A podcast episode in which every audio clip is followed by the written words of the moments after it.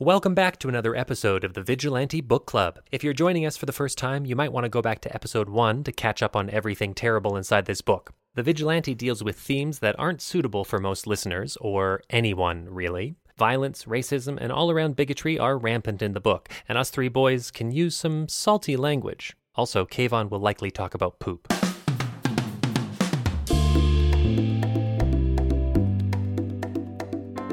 Burn it all, man. He's like, I really love this coat. And I just, I wish my wife was here because her moon blood would often come and she knew how to get rid of it. Moon blood. It was time to fix the second problem. He jerked off. But first, he had to know how, so we went back to the books.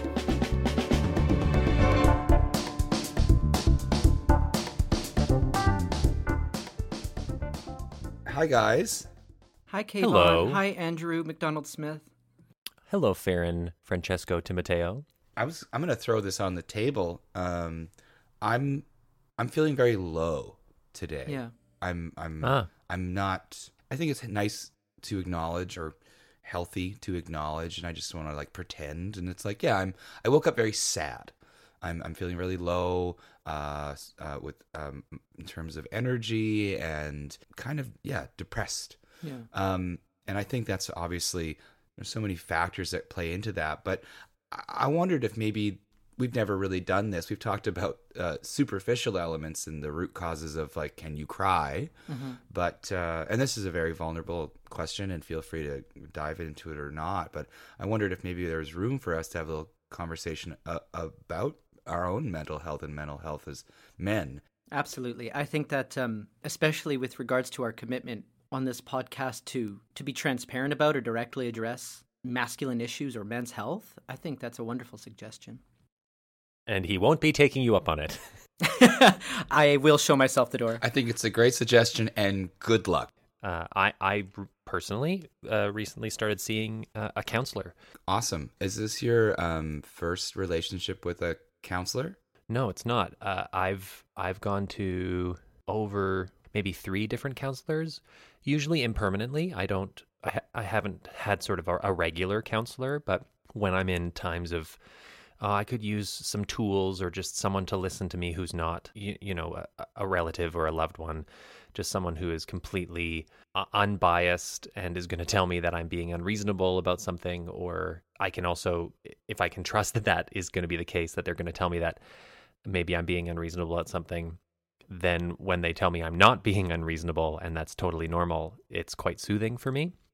You know, uh, personally, in my life and this covid has i think like for many people has exacerbated little you know fissures in uh, romantic relationships or or friendships or I bet. I bet you that there's uh, uh, I don't know how to do this widespread trivia, but I'm willing to bet I've a very commonly heard sentence in uh, shared households in this last year has been, uh, "Have you always done that?" probably Probably been a lot of like, "Sorry, I never noticed. Do you chew that loudly every meal?" like, Have you always looked like that? yeah Farron, um, if I may ask, d- uh, do you or have you engaged with uh, counseling before? Uh, yeah, on on several occasions. I consider myself an enormously anxious person, um, and I don't really know.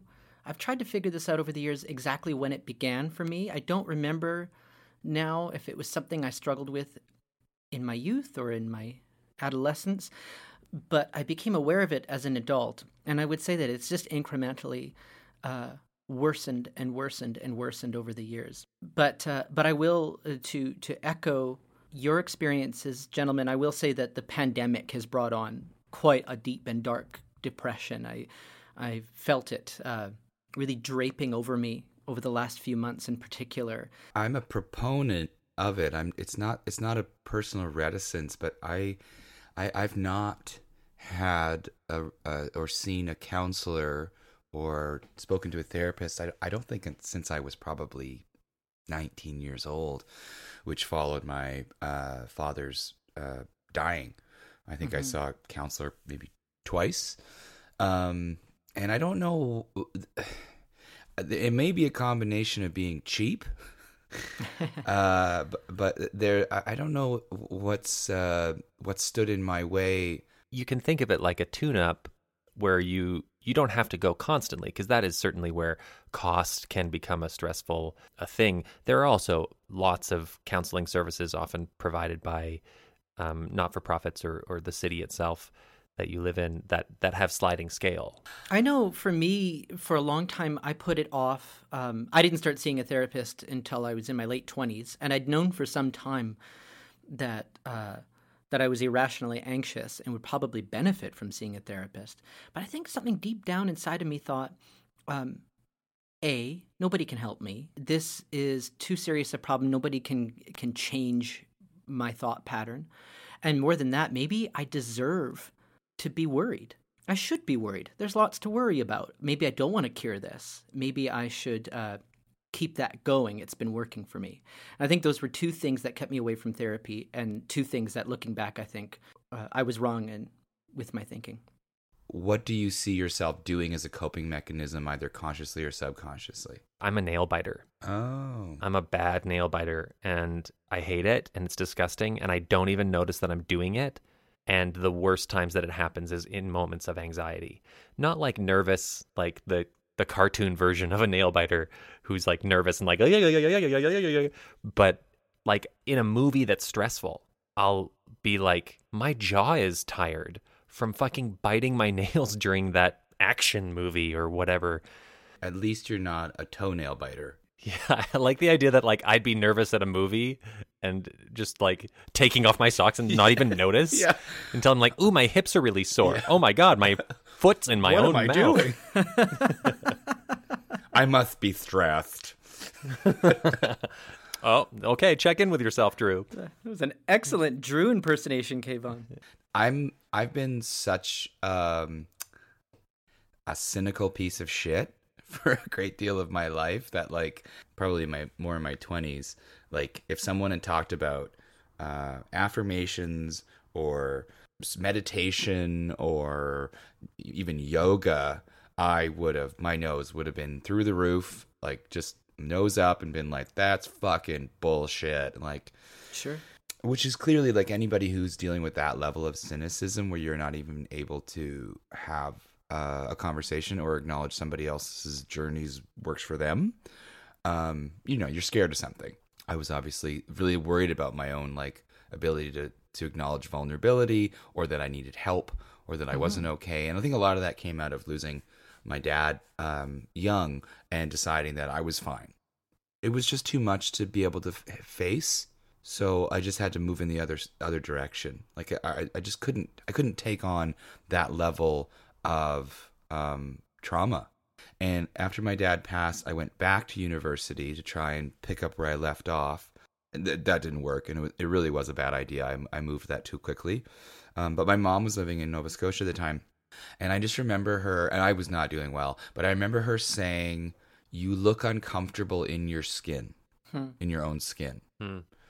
and I think I then immediately like was like go fuck yourself and went to a pub like I yeah but she was like you you're not sitting in your own body comfortably anymore. Like you don't know who you are. Do you feel like you're in your own skin now? I think I'm closer.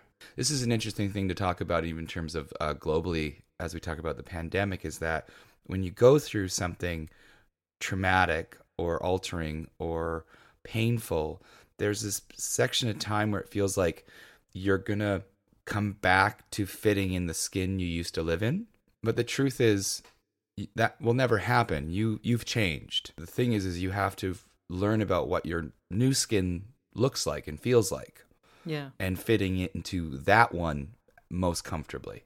And the process of trying to jam yourself back into the way you were when you thought and when you think of yourself as like that was when I was good and healthy or that's when I was a version that I liked. I'm going to get back to that. Yeah. That's really unhealthy, very unfair.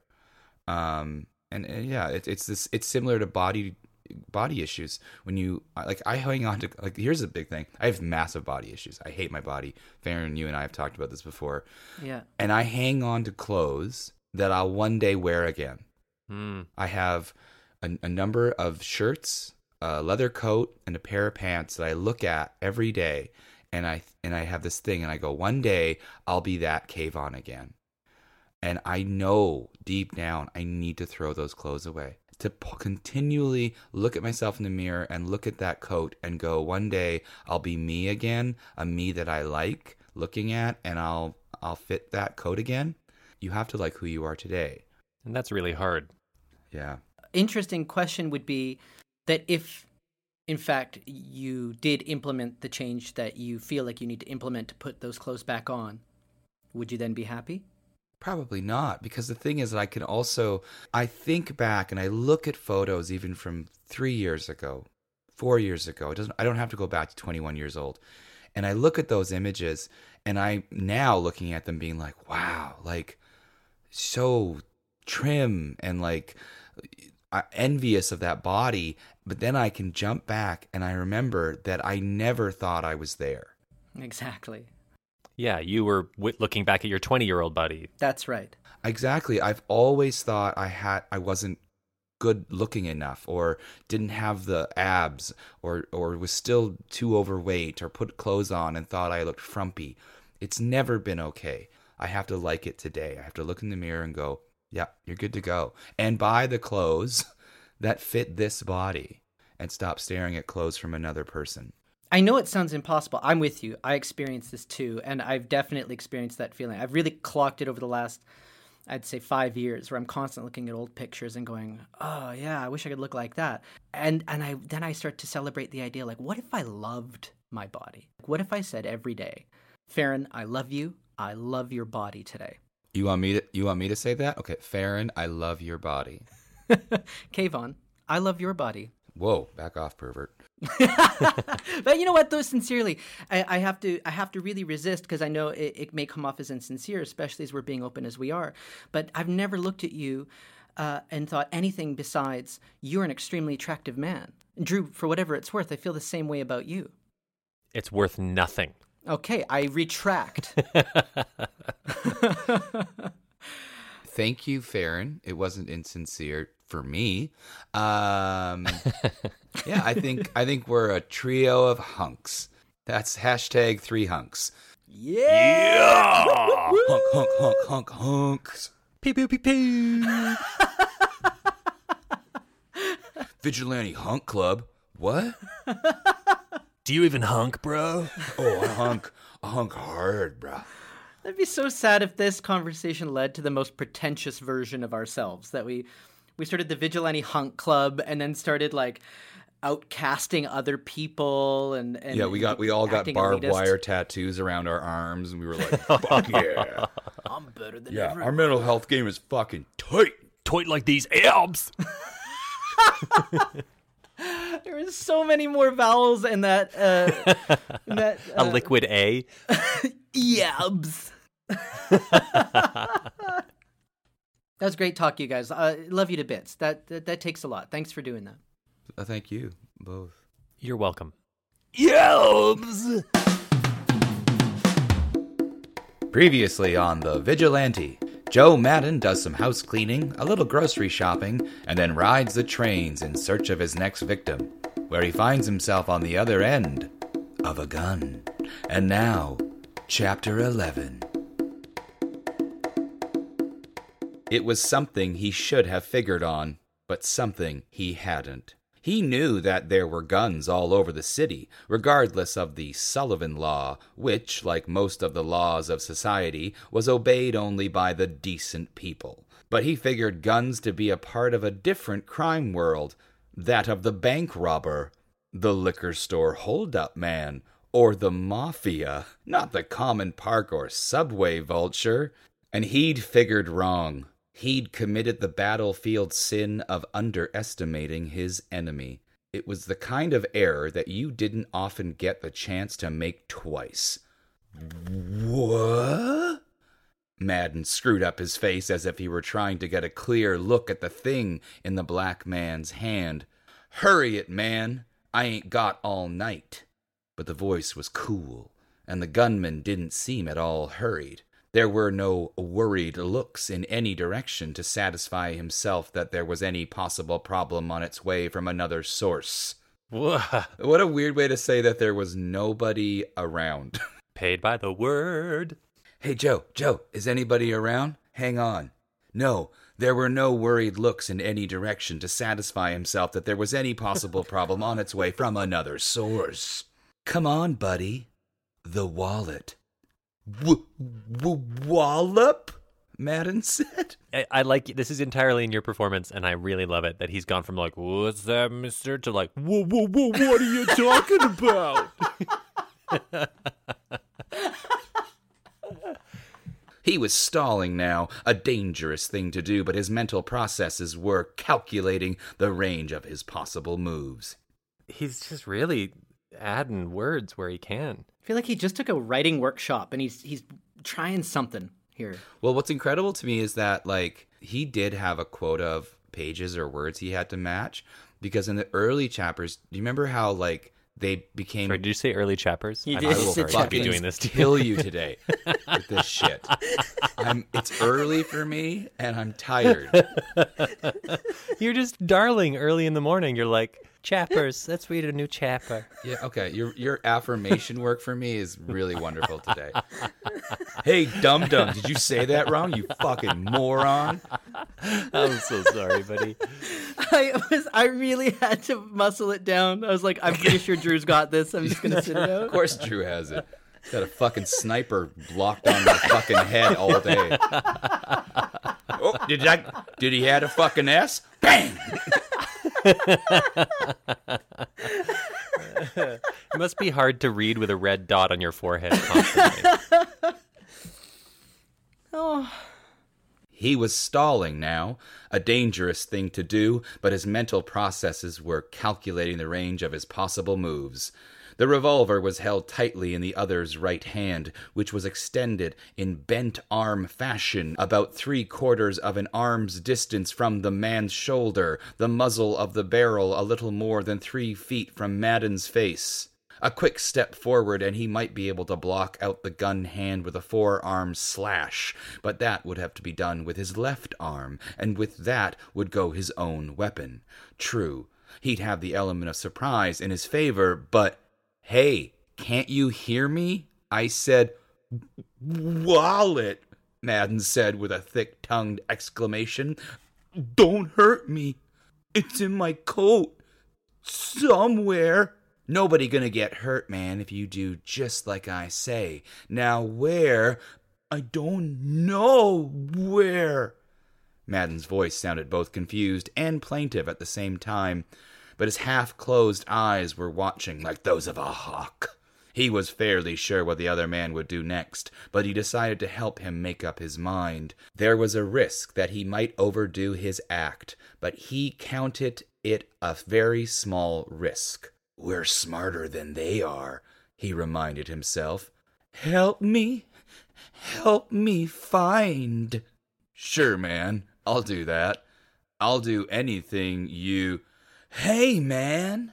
But no sooner had the black man's right foot left the ground for the first of the steps than Madden had made his move. It began as a purposely clumsy shift to his own right, but when it ended, it was a full force lunge his right hand full of gleaming steel. There was an instant when the scene was frozen in time, the black man's mouth open in an almost perfect O, the whites of his eyes bulging in disbelief as the victim he had selected came at him, a suddenly changed victim, one who no longer was drunk and staggering, but whose terribly scarred face shone like an unholy death which matched that glistening knife which was coming, coming.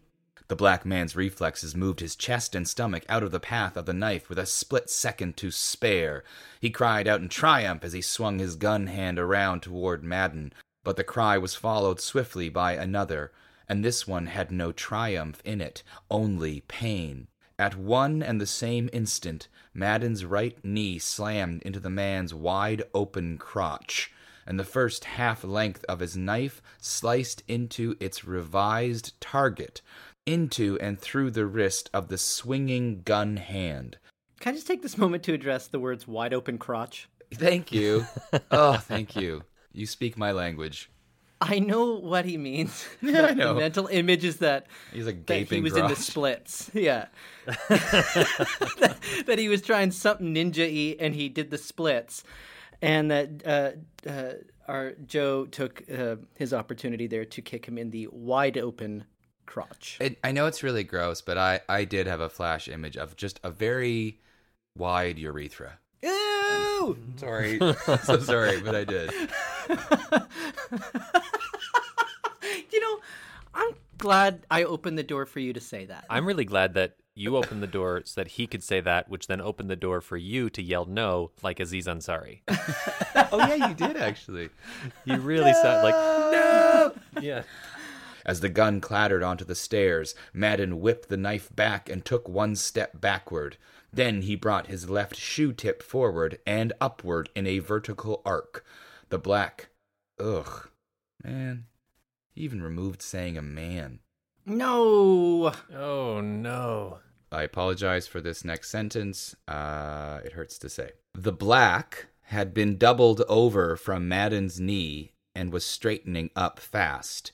He straightened faster when the arc of Madden's shoe cracked into his chin. It was straight up and then over onto his back with a loud and bone shaking slap to the cement. He rolled over painfully and pushed himself up to his knees. The first thing he saw was the blood pouring from his right arm. The second thing he saw was the business end of his own pistol. Hey, hey, man. No. Come on now. Please. The first shot hit him in the left shoulder, slamming him back to the cement. The echo screamed in his ears, drowning out the sound of his own screams. Hi- His screams drowned out his screams? Oh, the echo of the gunshot. I The am echo of the gun. Yeah, it is a mistake though. That's just bad writing. If you're especially if you're going to use the word scream to describe the human scream in a, in three words, you know, or after, three words later. Edit that to make me sound smart, please. Done will do got you there, friend Dunn. Bang. If the business end of a gun Is a wide open crotch. Okay, now it made me think of a urethra. Thanks. Girthy. What's the other side of the gun if, if not the business end? Uh, the party. Party end. The party end? like a mullet.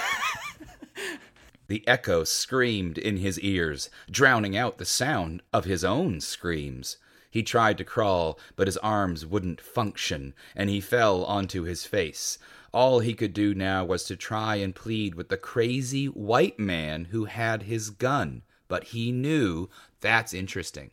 Yeah, suddenly we're actually, for the first time ever, hearing the thoughts of another. Yeah. Maybe not the first time ever, but it certainly the first time we've ever heard uh, a black person's thoughts. Uh, a question I do have is uh, Is the phrase crazy white man italicized or in quotes? No. He tried to crawl, but his arms wouldn't function, and he fell onto his face. All he could do now was to try and plead with the crazy white man who had his gun, but he knew. As he looked up into the half smiling face of that man with the long scar, which seemed to be on fire, he didn't have to see the barrel of the pistol rise again to know. Yet he tried to raise his right hand to ward off. The second shot entered the black man's head just to the top of the mouth. The third went dead center into the forehead. The gunshot sounded magnified a thousand times in the grayness of the underground tunnel, but the black man was past hearing sound of any kind. That is execution murder. No, it's awful. It's really uncomfortable to listen to. And it's not that I have a weak stomach for violence, because I don't. It's the sense that something really awful is taking place, that it's racist. You know, there's something inside of the switch of perspective that actually troubles me because it, I think it even further eroticizes the vindication of killing that person. It's made it like really vengefully, like intent, intended to be satisfying for the reader. Do you, do you know what do you know what it is? I think it's it, I, I coined it up into one sentence is um, I want you to see me do this. right. There's something about I want you to I want you to watch. And so uh, in order for you to watch, I'm going to put you in the other POV. I don't want to tell you this from my perspective. I actually want you to see the the burning fire scar on my face, the cruel smile. I want you to look me in the eye when I do this, uh, reader.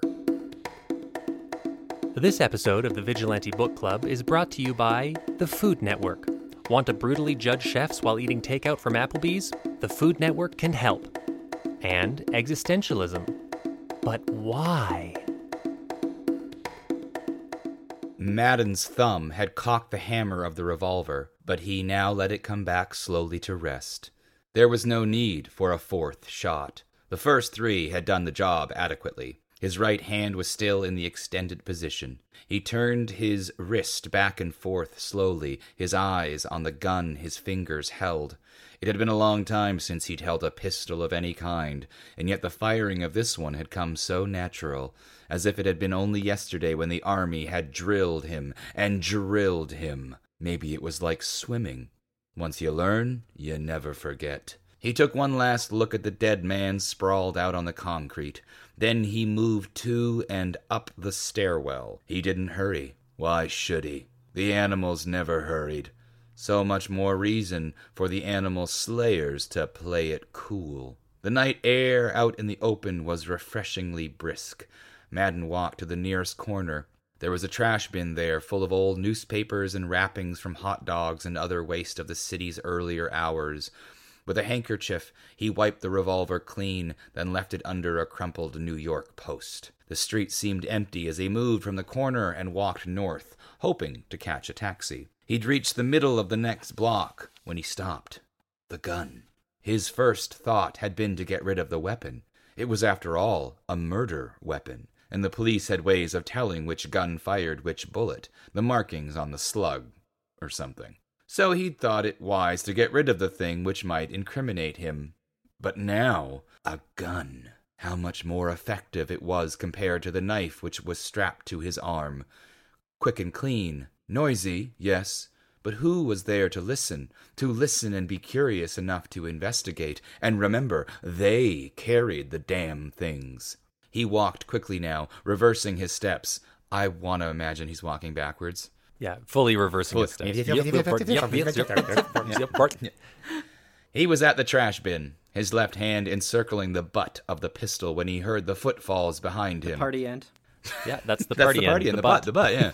uh, his hand remained where it was, but his whole body was at the ruddy. The man who stopped some ten feet from him was black and dressed in shabby clothing. Fashion vigilante. Do it, Drew. Do it. Do it. Wow, wow, West. Thank you. A mouth only a third full of teeth grinned at Madden. You looking for something, white man? Madden's voice was controlled and level. That's right. How about you? The man laughed. It was a sincere, good natured laugh of a man who meant no harm to anybody. Ho, ho, ho. It was fucking Santa. Hell yes, white man. I'm looking all right. Been looking all my life. But I'll tell you something true. What's that? The man laughed again. Farron? Ho, ho, ho. Whatever it is I'm looking for, I ain't thinking of finding in no trash can. As the black man turned and walked down the street, shaking his head and laughing, Madden quickly pocketed the pistol and headed in the opposite direction. Less than a half hour later, he was back in his apartment. During the taxi ride north, he'd made up his mind as to his next moves. The first of them he accomplished as soon as he had sipped from Johnnie Walker's product poured neatly into a champagne goblet. You fucking lunatic. Champagne goblet? He thoroughly cleaned Sarah's butcher knife and retired it back into the kitchen utensil drawer. Then he took the cardboard. You're a criminal genius, man. You took a murder weapon and just wiped it down and put it back in the drawer. Then he took the cardboard sheath and its tape wrappings and sent it down the shaft into the incinerator room out in the hallway. Then, back in the bedroom, he sipped on the scotch as he examined his new weapon carefully. It was a short-barreled Smith & Wesson revolver which carried five bullets. The weapon had been fully loaded tonight, and there were two bullets left in the cylinder, plus three empty shells.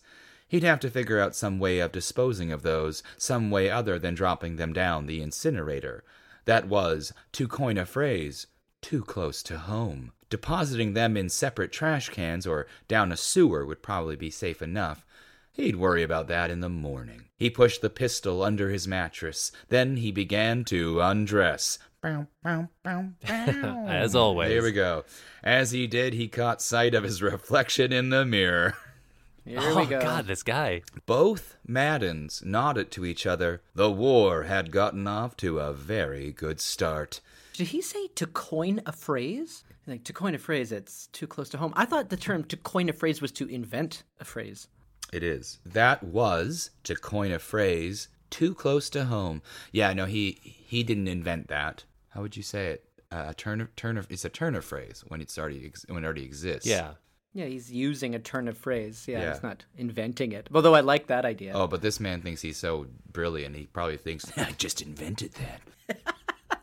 Home sweet house. Damn it. Actually, that was a game I used to play with uh, some friends when we were on a tour, which was um, sage advice from a bad coach. well, you know what they say about people with tin roofs? Their mothers are missing. oh, is that a thing they say? Mm-hmm. Just coined it. I like that he's an old prospector too. Oh yeah, it's like I used to say: if you if the floor's shiny, you're probably dead.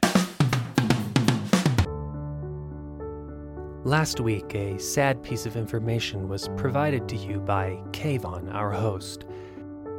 And all I can say in response is Fuck you. Fuck you, Kayvon. Yeah, screw you, man. Drew and Farron forever. Visit savedrewandfarron.com.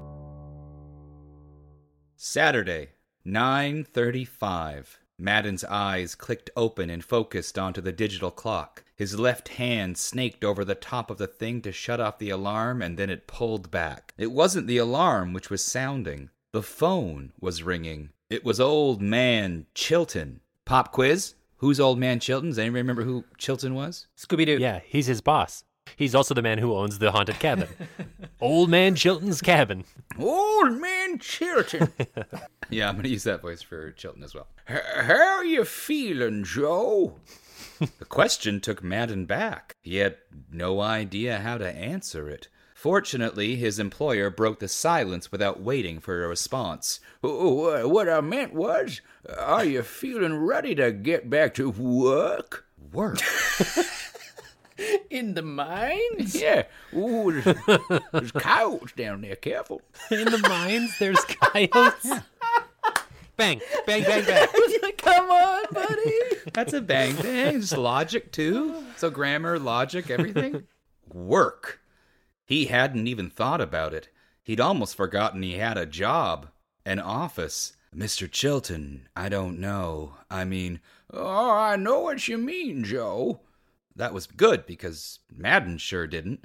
But as I told you when we last spoke, I think the sooner you do get back into the swing of things, the better off you'll be.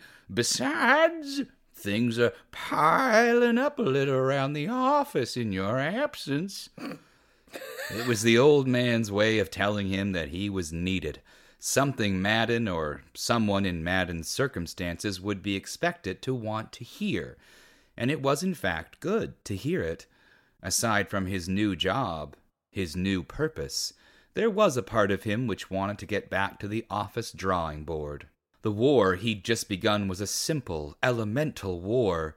His work at Chilton and Harris was a more sophisticated war, one against inefficiency and waste, one which employed more complex strategies. I think, Joe, that you ought to consider it. No pressure, you understand, and I mean this sincerely. Take as much time as you feel you need, but. Monday, Madden said. Oh, what's that, Joe? I said Monday. If that's all right, I think I'd like to come in Monday. You're right. I think I do need to get back to some kind of. He couldn't think of the word. Not one which fit. Norm normalcy. Normalcy. Uh, what is what? that word? bang. Bang, bang, bang, bang, bang, bang, bang, bang, bang, bang, Bang, bang, bang, bang, bang. I like that the old proctor, prospector calls it normalcy. Sorry, the what? The old what? Proctor. Bang, bang, bang, bang, bang, bang, bang, bang. yeah, you're both in my sights now. Normalcy, Chilton completed the sentence, but that wasn't exactly right either. Things never would be normal again, not in the old sense, but Madden accepted the word. Right. Normalcy. There were a couple of more short exchanges which were intended to end the conversation gracefully, but they didn't exactly come off. Finally, though, Madden's telephone was back on the hook. He was out in the kitchen starting the coffee when the telephone rang again. Joe! Leo Delancey. How? I'm fine, Leo. Fine as I can be, that is. You sound good, Joe. I. er. tried to call you last night. A pause. You go out or something? His mind examined the alternatives. He could say he was at home and had let the phone ring because he hadn't wanted to talk to anybody. He could say that, but that conjured up a picture of a brooding, self pitying man, and as Delancey had said, he sounded good this morning.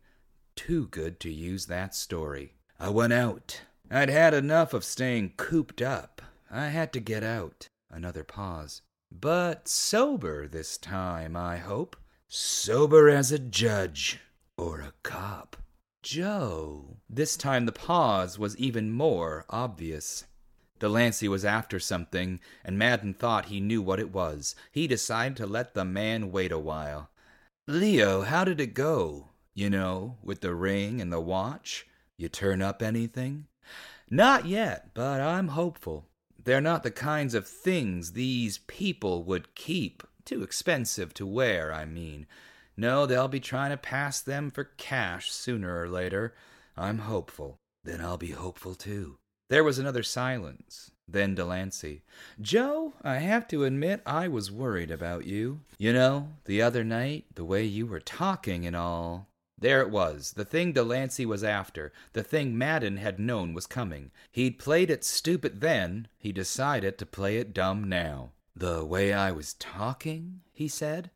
Yeah, like, well, like you were going to do something. On your own. On my own? Yeah, I'm sorry. Is, do we have a bad connection? Connection? okay, I'm hanging up, Joe. Up? Hanging?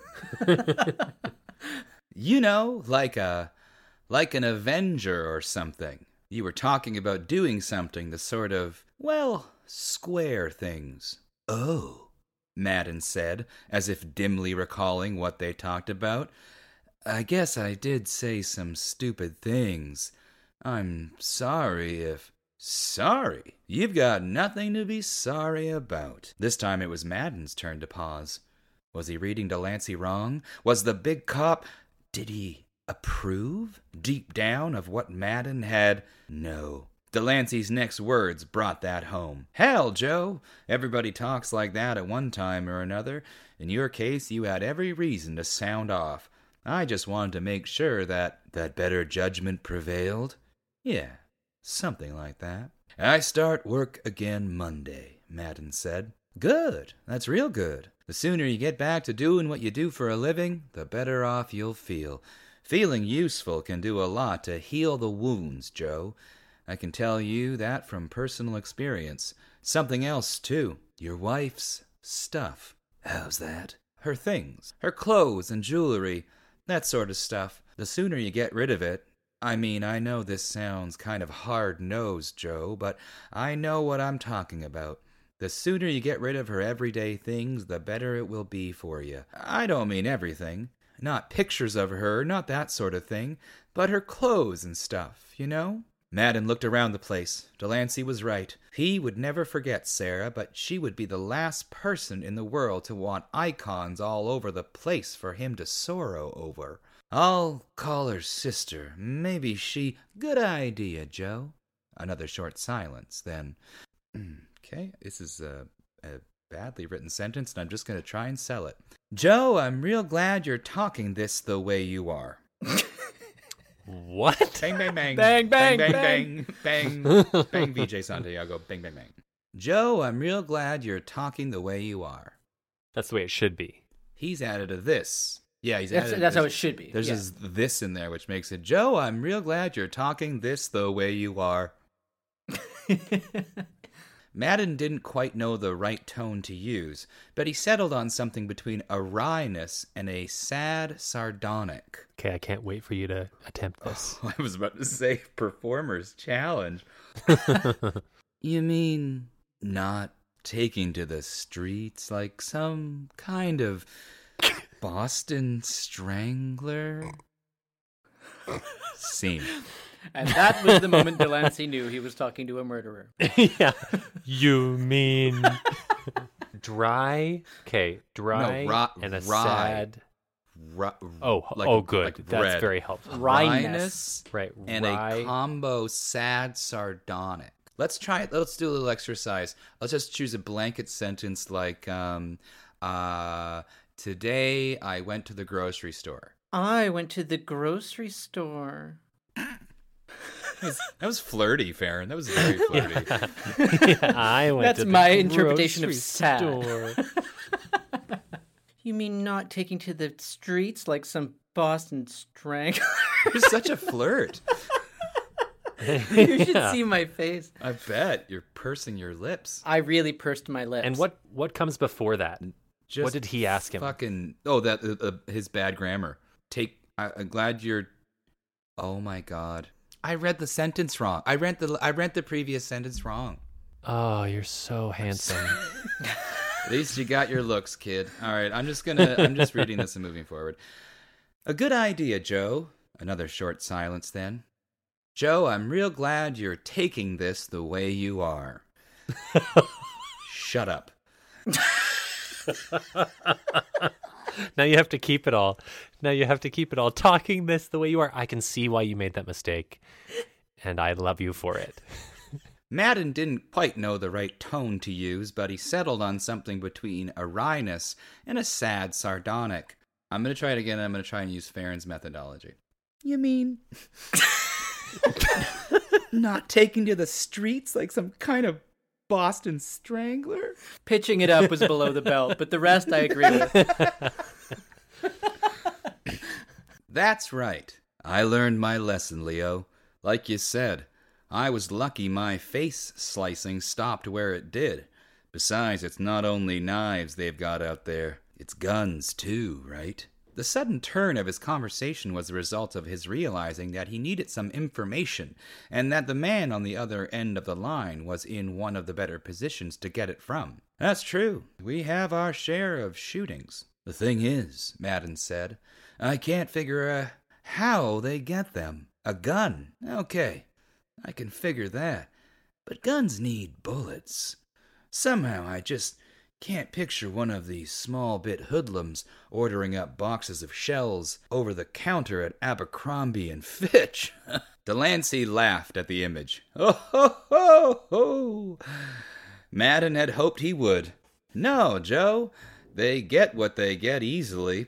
Money will buy anything you want in this city. All you have to do is be in the right dark bar or bright lit pool hall with the right amount of money, and the right supplier will be along without much of a delay.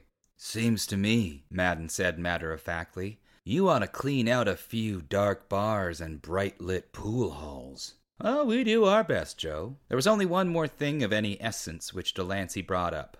Madden's stitches. They ought to come out Monday or Tuesday at the latest. How's the scar looking? he asked. Not bad, Madden said with a dry voice. Oh, I'll try that again then. Not bad, Madden said with a dry voice. Looks like one side of my face has aged a little more than the other, that's all. When Delancey was off the line, Madden got out Sarah's little white address book. He found her sister's work number without difficulty. Her voice sounded as apologetic and small as ever, but she saw the wisdom of his desire to get rid of Sarah's things. Tomorrow would be fine, Joe, she said. I'll take everything you want to get rid of, and anything that doesn't fit or that I can't use I'll give to Goodwill or some other charity. No, Jean. His voice was dead cold. You'll take what you want, but what you can't use, don't take. What you don't take goes right down the incinerator. But, Joe, that's final. You get what you want. The bastards who killed Sarah, them and their kind, get nothing. Nothing from Sarah, he amended. Whoa! Anyone who's hard on their luck or takes advantage of a charity system are the enemy and are the people Ooh. who killed Sarah. So it's full on now class war. It's a classist thing. Yeah. He lunched downtown at the bottom of the sixes, treating himself to two martinis before deciding to order his club sandwich. They tasted good. Well, they should, he thought to himself. It was, in a way, a celebration, although maybe just a little premature. He'd managed to throw Delancey off the scent if the cop had been on the right one at all, and he'd gained an important piece of information from the man. Another piece of information was in the book he now opened flat on the table. He'd bought it at Brentano's. Gun Digest, containing pictures and the relevant statistics of the offerings of the major gun manufacturers of America and abroad. Under the Smith and Wesson collection, he found it. Smith and Wesson, 38 Chiefs Special and Airweight, caliber 38 Special 5 shot, barrel 2 inches 3 inches, length 6.5 inches, weight 19 ounces, stocks checkered walnut, magna, round or square butt, sights fixed one tenth, serrated ramp front, squatch notch rear, square notch rear. I said that wrong, but your new nickname is Squatch Notch. wait, wait, who? Mm, you pick. Drew, it's We Drew. already have so many nicknames. Yeah, I, I can be Squatch Notch just if I'm not bro anymore. The picture above the description was exactly the same as the revolver now resting comfortably under his mattress. A round butt, a two inch barrel, describes Joe Madden.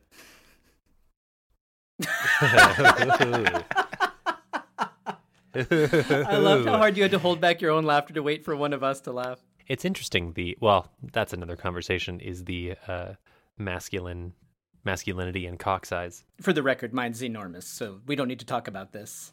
Round butt, a two inch barrel. Whether his weapon was the 19 or 14 ounce model was unknown and unimportant.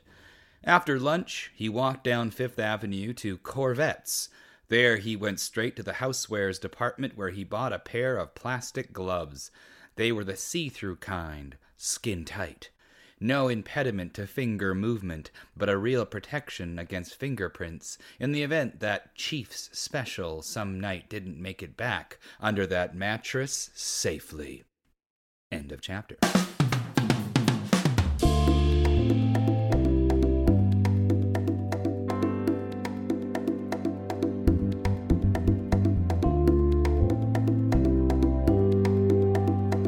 I love that wide butt and two inch barrel. Round, round butt, two inch barrel. Round butt. That's that's a good. I don't know. That's that's a good uh, insult. I'm not sure. There's something great there, and I refuse to say what it is.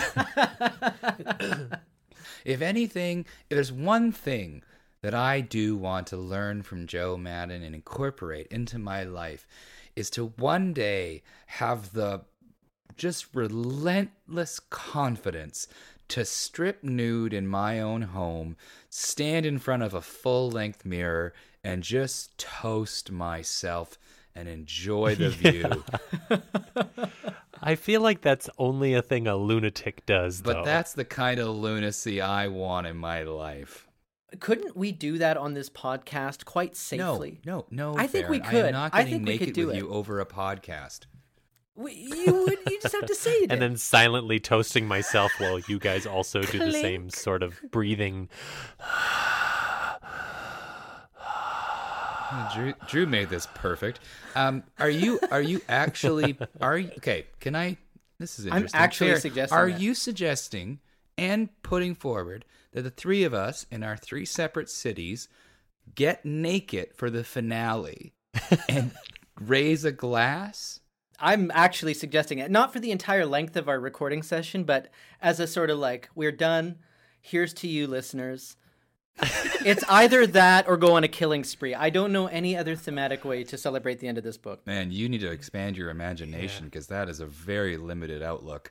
Um, I'll, I'll tell. I'll I'll leave it at this, Drew. I don't. I know that your heavy breathing is ready to go. I will consider a nude toast from our separate places uh, to to cheers off the end of this book with you, um, and as, as and and as an as an effort to bolster my bad body image issues, Mm-hmm. I will consider this idea that you've put forward. Uh, This is my way of trying to let everybody know that I've been nude since episode one, and I should have told you. Okay, um, you, you sexy beasts, you, you hunks of New England. Good night. Cider House. Dolly out. Oh, I forgot what my new Squatch name Notch? is. Squatch Notch. All right, Squatch Notch, Dolly. This is uh, Fonz uh, checking out for the night. Thank you so much for joining us on the Vigilante Hunk Club. Love you all. Talk to you soon. yeah. Bang bang bang bang bang bang bang bang bang bang bang bang. Well, that's it for another episode of the Vigilante Book Club. We are a ragtag group of fellas trying to get our silly fun out in the world, so it would mean the world to us if you would share our show with one friend and one enemy. And when they get to this episode, they'll wonder which one they are. As always, you can follow us on Instagram and Twitter at Club Vigilante or email us at vigilantebookclub at gmail.com. See you next week!